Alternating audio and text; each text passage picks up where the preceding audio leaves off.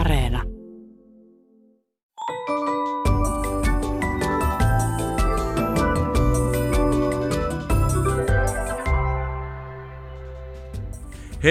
tämä on Aristoteleen kantapää, audiosyöte kielen ja todellisuuden väliseltä ei kenenkään maalta, ja minä olen Pasi Heikura.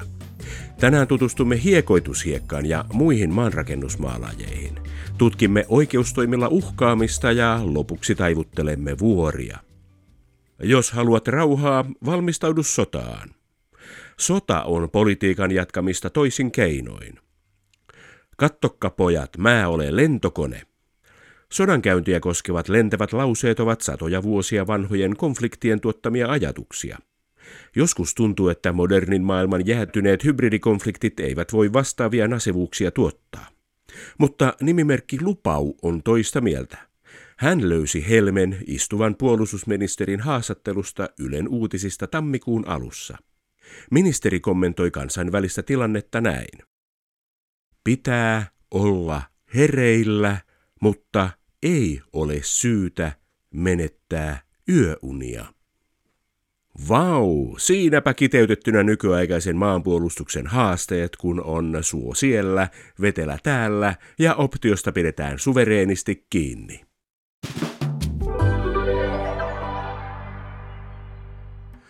Talvihan on hiekoitushiekan kulta-aikaa, ainakin Etelä-Suomen kaupungeissa se on sellaista tummanharmaata, vajaan sentin läpimittaista särmikästä tavaraa, jota levitetään joka paikkaan ja joka puhkoo pyörän renkaita. Mutta onko se hiekkaa, niin kuin ilmaus hiekoitus tämän väittää olevan, geotekniikan tohtori Juho Mansikkamäki? Tämä kyseinen pyöräilijöitä ja koirantassujakin koitteleva aines ei totisestikaan ole hiekkaa, vaan sepeliä. Se ei oikeastaan hiekkaa nähnytkään se aines, vaan sitä on kalliosta ensin louhimalla, murskaamalla ja sitten seulomalla valmistettua tuotetta, joka on seulottu tiettyyn haluttuun raekokoon ja on tyypillisesti ne rakeet kooltaan 2-8 millimetriä. Ja tätä sitten levitellään sitä liukkautta torjumaan. Ja hiekkahan ei ole näin terävää, koska se on luonnon tuote. Luonto on sen hienontanut ja pyöristänyt, mutta sepeli kun valmistetaan murskaamalla, niin rakeet murskautuu teräväsärmäsiksi. Aiemminhan siihen on hiekkaa käytetty siihen hiekotukseen, mistä sitten tämä termi hiekoittaa on vakiintunut meille käyttöön. Ja tänäkin päivänä tätä sepelituotetta kutsutaan kauppanimellä hiekoitussepeli. Siinähän on tiettyjä syitä, että minkä takia sepelin käyttöön on siirrytty hiekan käytöstä. Eli siinä on se etu, että kun on tämmöistä tuotetta, missä ei ole hienompaa aineesta ollenkaan, niin siinä ei tapahdu likaantumista, ei kulkeennu sitä likaa ja kuraa sisätiloihin, ja se on myös pitkäikäisempää hiekoituskäytössä, että se ei tavallaan uppoa sinne jään sisään niin herkästi kuin hiekka, ja sehän pystytään lakaseen talteen kevään tullen, ja se tavara itse asiassa hyötykäytetään tavalla tai toisella maan rakentamisessa se kertaalleen käytetty hiekoitussepeli.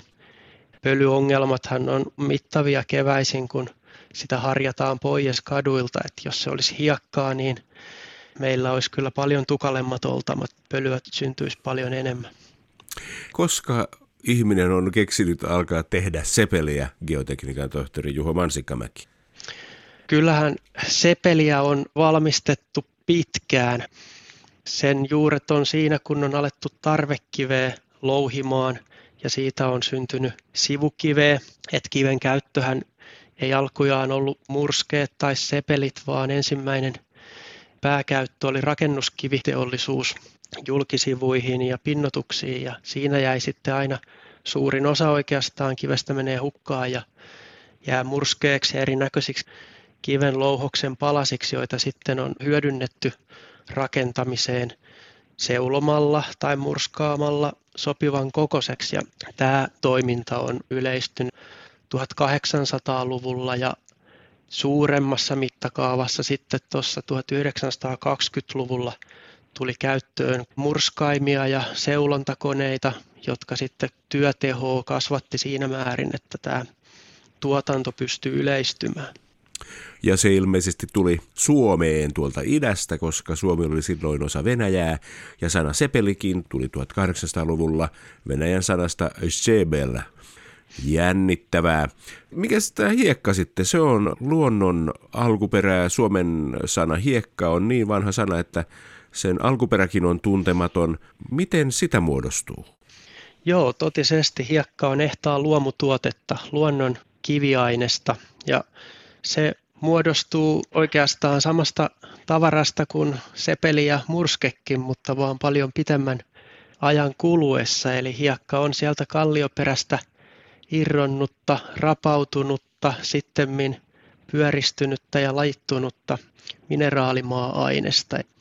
Eli vesi tai tuuli on sitä sitten kuljetellut ja hionut, ja sitä myötä sitten ne rakeet on lajittunut sillä tavalla, että samankokoisia rakeita on päätynyt vesien mukana samaan paikkaan, ja siitä on syntynyt sitten hiekkamuodostuma. Suomessa jääkausi on mitä merkittävimmässä määrin ollut mukana tässä prosessissa. Siellä on ollut kova vedenvirtaus, joka on aiheuttanut sen, että vain karkeimmat maa-ainekset on jääneet paikalleen ja hienommat maa-ainekset on lähtenyt vesivirtojen mukana liikenteeseen, ja näin on saanut nämä meidän isot karkearakeiset sora- ja hiekkamuodostumat alkunsa. Se on ollut luonnon suuren mittakaavan lajittelija. Sellaiseen volyymiin ei ihminen tule koskaan pääsemään. Kaikkialla ei hiekkaa enää ole saatavilla lähimainkaan, joten ihminen joutuu valmistamaan hiekkaa esimerkiksi betonia varten, ja tällä valmistetulla hiekalla on ihan nimikin. Sitä kutsutaan valmistetuksi hiekaksi. Nerokas nimi. Kyllä vain. Onko hiekalla eri lajeja? Kyllä, hiekalla on itse asiassa runsain mitoin eri lajeja ja eri luokittelutapoja myös, kuinka hiekkaa voidaan luokitella. Hiekkaa voidaan jaotella hienoon hiekkaan tai karkeaan hiekkaan. Hiekkaahan voi myös olla monen väristä. Meillä Suomessa hiekka on usein tällaista kellertävän väristä. Suomessa maasälpää ja kvartsia on yleensä ne mineraalit, mistä hiekka koostuu. Ja Suomessa siinä on useimmiten rautaa seassa, ja sen raudan hapettumisesta on tarttunut niihin mineraaleihin se kellertävä väri. Mineraaleista riippuen hiekka voi myös olla punasta, valkosta, kun hiekka on kalkkikivestä muodostunutta, tai hiekka voi myös olla mustaa, jos se on basaltista muodostunut, niin kuin tulivuorien läheisyydessä usein on. Sitten hiekkaa voidaan ominaisuuksiensa mukaan myös jaotella tässä käyttötarkoituksessa tai hiekan käyttäytymisessä. Hyvin olennaista on niiden rakeiden koon lisäksi se, että kuinka paljon eri kokoisia rakeita se hiekka sisältää tai ei sisällä. Jos meillä on hiekkamuodostuma, jossa kaikki hiekanjyvät on jokseenkin samankokoisia, tämmöistä tiimalasihiekkaa, niin tällainen hiekka ei tiivisty oikeastaan lainkaan, vaan se jää aina irtonaiseksi, niin kuin se tiimalasissakin virtaa. Ja turvahiekka on tällainen tuote, missä on pyritty korostamaan tätä ominaisuutta. Tällainen tuotehan olisi kauhistus tietenkin talonrakennustyömaalla, kun sitä ei saisi pysymään paikallaan. Turvahiekka on siinä mielessä harhaanjohtava nimi, että turvahiekka ei tarkalleen ottaen ole hiekkaa, vaan soraa. Siitä on päinvastoin pääosin kaikki hiekka seulottu pois. Mikäs tämä leikkihiekka sitten on? Leikkihiekka on meille kaikille varmastikin tuttu tuote, eli se on tämä perinteinen hiekkalaatikkohiekka. Sen ominaisuudet on optimoitu tietenkin rakentamiseen, eli hiekkalinnojen valmistukseen. Tämä hiekka on suhteellisen hieno rakeista. Tyypillisesti ne rakeet, mitä siellä on, niin on 0–4 millimetriä. Ja tällä hienolla raekoolla saadaan aikaan se, että hiekkakakut pysyy hyvin kasassa. Kun meillä on kosteita hiekkaa, niin siellä rakeiden välissä on sekä vettä että ilmaa, ja se saa aikaan tällaisen imuvaikutuksen, joka imee niitä pieniä hiekan rakeita toisiaan vasten, ja se saa meidän hiekkarakennelmat pysyyn kasassa. Jos meillä on ihan kuivaa hiekkaa, niin siitä ei kelvollista hiekkalinnaa saa aikaan. Hyvä. Entä mitä eroa on hiekalla ja soralla, geotekniikan tohtori Juho Mansikkamäki? Hiekka ja sora määritellään erilleen niiden raekkoon perusteella, eli Hiekka koostuu pääosin rakeista, joiden koko on 0,06 millistä 2 milliin, ja kun materiaalissa pääosin rakeet on yli 2 milliä kooltaansa, niin silloin me puhutaan sorasta. Selvä. Sora on jännä sana. Se on joko omaperäinen sana tai sitten indoeurooppalainen vanha lainasana, jonka kantasana viittaa hirssin siemeneen. Sitten on semmoista kuin asennushiekka. Mitäs se on? Asennushiekka on rakentamisessa käytettävä tuote. Oikeastaan ehkä se perushiekkojen perushiekka, joka tavallisella kansalaisella tulee mieleen hiekkasanasta, niin asennushiekka on hyvin lähellä sitä. Siinä on karkeampaa hiekkaa ja hienompaa hiekkaa, pyritty siihen, että siinä on kaiken kokoisia rakeita, joka johtaa siihen, että se saadaan hyvin tiivistettyä, ja kuten nimi antaa ymmärtää, niin sitä käytetään asentamiseen, tässä tapauksessa yleensä kivien asentamiseen. Nyt päästään pikkuhiljaa pintaa syvemmälle näissä maalajiasioissa. Se rakennepohja, mikä tehdään sinne kiveyksen alle, talon alle tai sillan alle, mitä nyt koskaan tehdään, niin siinä törmäämme taas sääolosuhteisiin, koska meillä Suomessa routimisen ehkäisemiseksi pitää rakennelmat perustaa. Kelpaako hiekka ja sora siihen hommaan? Hiekalla ja sorallakin voidaan rakenteita perustaa. Varsinkin sora on paremmin kelpaava, koska sen lujuusominaisuudet on paremmat. Aiempina vuosikymmeninä soraa on käytetty paljon murskeen sijaan rakennusten perustamisessa. Nykypäivänä kuitenkin soramuodostumat on siinä määrin kaukana rakentamisalueista, että murske on sen korvannut hyvin pitkälti. Meillä on paljon tuotteita, mursketuotteita, sepelituotteita, murskattuja kiviaineksia.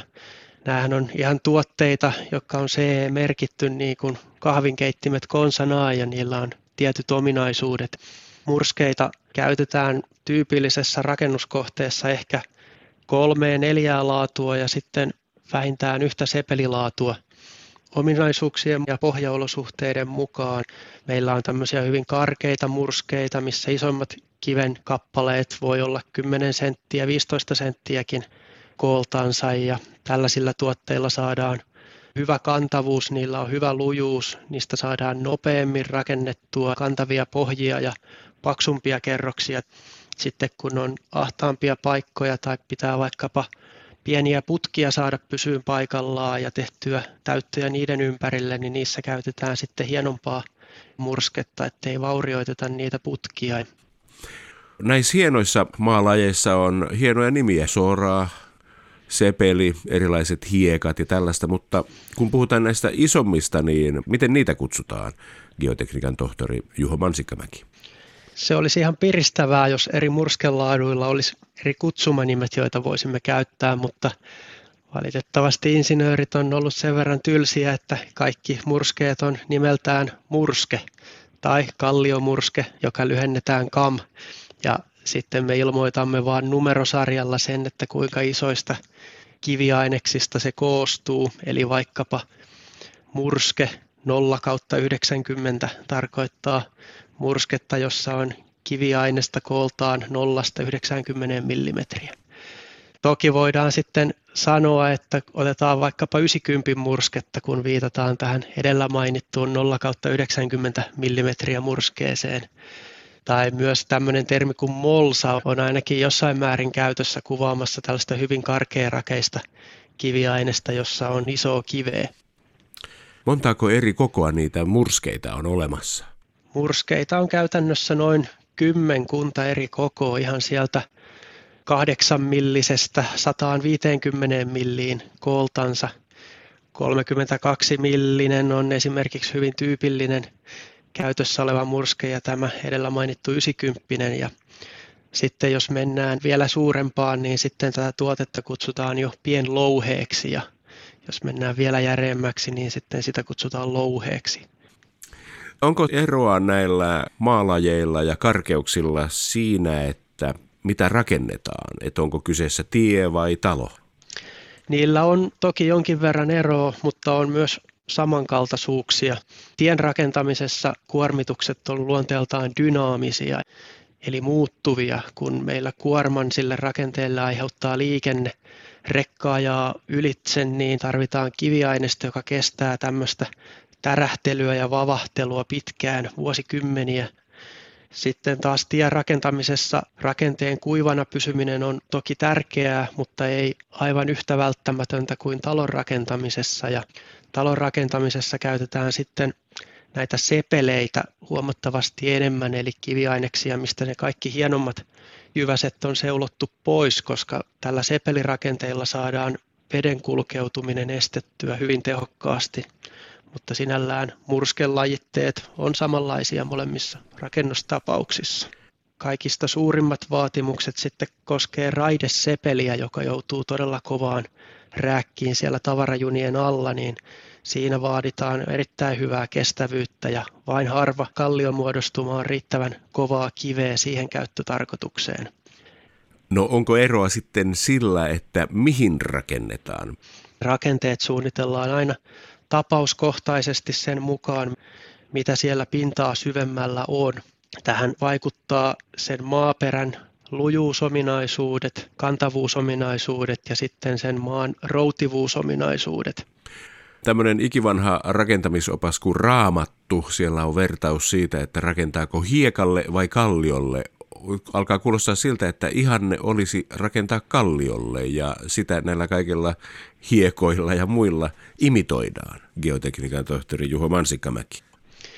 Kyllä vaan. Tässähän on vinha perä, eli niin sanotuissa raamatunmaissa hiekka on ollut varsin viheliäs rakennusmateriaali. Se on tällaista aavikkohiekkaa, jonka tuuli on vuosimiljoonien aikana pyöristänyt ja lajitellut. Se on hyvin niin kuin marmorikuulaa ja sitä ei saa tiivistettyä sinne talon alle. Eli jos tulee tulva, niin se hyvin herkästi vie sieltä hiekat pois talon alta ja silloin ollaan pulassa. Ja sinälläänhän tämä on hyvin vanhaa tietoa, koska esimerkiksi nämä Kairon laitamilla sijaitsevat suuret Gizan pyramiidit on tehty lähemmäs 5000 vuotta sitten ja niitä kun katselee vaikka ilmakuvasta, niin saa sen vaikutelman, että siinähän on perustettu hiekan varaan, mutta näin ei suinkaan ole, vaan jo lähes 5000 vuotta sitten on etsitty pyramiideille vartavasten hyvä kalliomuodostuma, minkä päälle ne on rakennettu.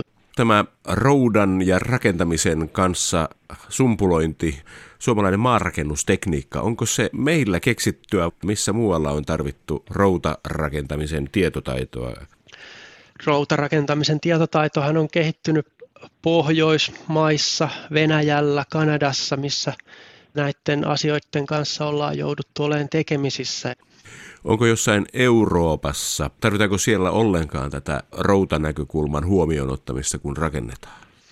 Siellä tarvitaan routanäkökulman huomioon ottamista, koska sielläkin jonkin verran maa pääsee jäätyyn kovina talvina, mutta tällaista varsinaista routaeristystä tai erityistä routavarautumista siellä ei juurikaan tarvita. Suomessa on soraharjuja, sitten täällä on hiekkakuoppia ja jääkausi täällä lajitteli moreeneita ja someroita sopiviksi ihmisen käyttöön.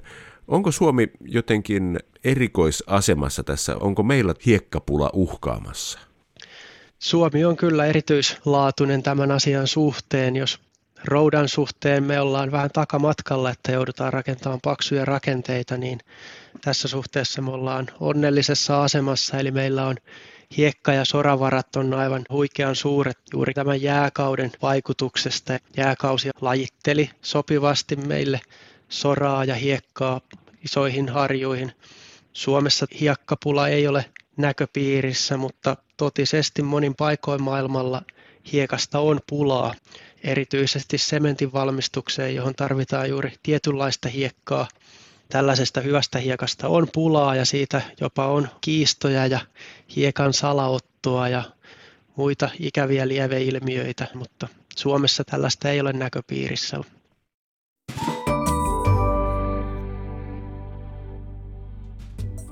Aristoteleen kantapään kuuntelija, nimimerkki Vierivä kivi ei sammaloidu, lähetti toimitukseen linkin Helsingin Sanomien loppiaisen viettovinkeistä kertovaan artikkeliin. Sen mukaan Lumesta huolimatta hiihtoladut ovat pääkaupunkiseudulla vielä melko kiven alla. Kaikkihan tietävät, miten ikävästi suksilla meno hidastuu, jos ladulla on hiekkaa tai soraa. Mutta mahtaa tulla täystoppi, jos koko latu on jäänyt kiven alle. Kun jokin on kiven alla tai takana, se tarkoittaa, että sitä on hyvin vaikea saada tai hankkia. Toimittaja on tässä yrittänyt ilmaista, että pääkaupunkiseudulla on toistaiseksi heikosti hiihtomahdollisuuksia. Latuja kyllä löytyy, mutta ne ovat lyhyitä. Kiven alla kielikuvan käyttäminen johdattaa kuitenkin ajatukset väärille laduille. Mielikuvassa hiihtäjä joutuu ladulla olevan kiven takia ohjaamaan sukset umpihankeen. Kerrankin on todellista aihetta laturaivoon. Se, joka on kiven ladulle nostanut tai vierittänyt, kuuluu hiihtäjän mielestä kiven sisään, eli vankilaan. Aristoteleen kantapää kehottaa suhtautumaan yllättäviin esteisiin joustavasti ja noudattamaan latuetikettiä niin lyhyillä kuin pitkilläkin laduilla.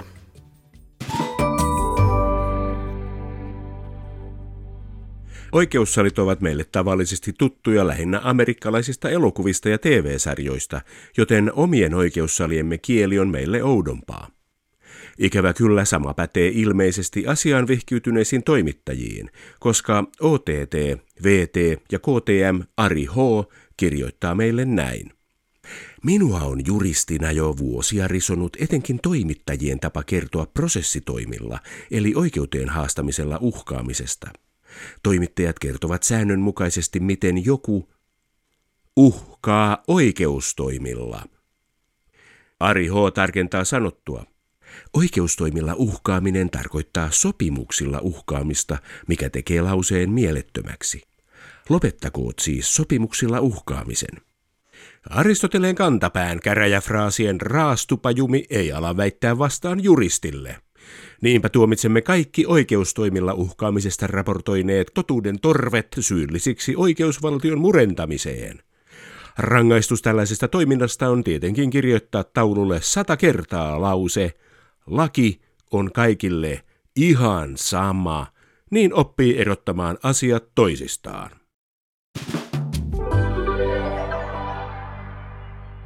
Viisaus liitetään usein vuoreen, josta näkee kauas. Vuoren huipulla asuu vanhus, jolla on vastaus kaikkiin maailman kysymyksiin. Valitettavasti totuus kieliasioissa ei ole näin yksioikoinen. Sitä kuvastaa hyvin usein saamamme ilmianto vaatteen sisäkangasta merkitsevän sanan vuori väärästä taivuttamisesta. Kuten esimerkiksi tämä nimimerkki Mummelin viesti. Toppasaappaat Villavuorella ja Teddyvuorella. Nimimerkki Mummeli esittää maantieteellisen jatkokysymyksen. Mistähän kyseiset vuoret voi löytää? Eikö pitäisi olla Villavuorilla ja Teddyvuorilla? Näinhän se olisi selkeintä. Mutta onko tuo mainoksen taivutus väärässä? Suomen kielen lautakunta on käsitellyt asiaa viimeksi vuonna 2013 ja päätynyt siihen, että kahtalaisesta taivutustavasta ei ole yleiskielessä haittaa. Samoin voidaan käyttää rinnakkain johdoksia vuorillinen ja vuorellinen sekä vuoriton ja vuoreton. Niinpä niin. Tässä tapauksessa sanojen merkitykset taitavat olla sen verran kaukana toisistaan, että niissä ei oikeasti voi mennä sekaisin.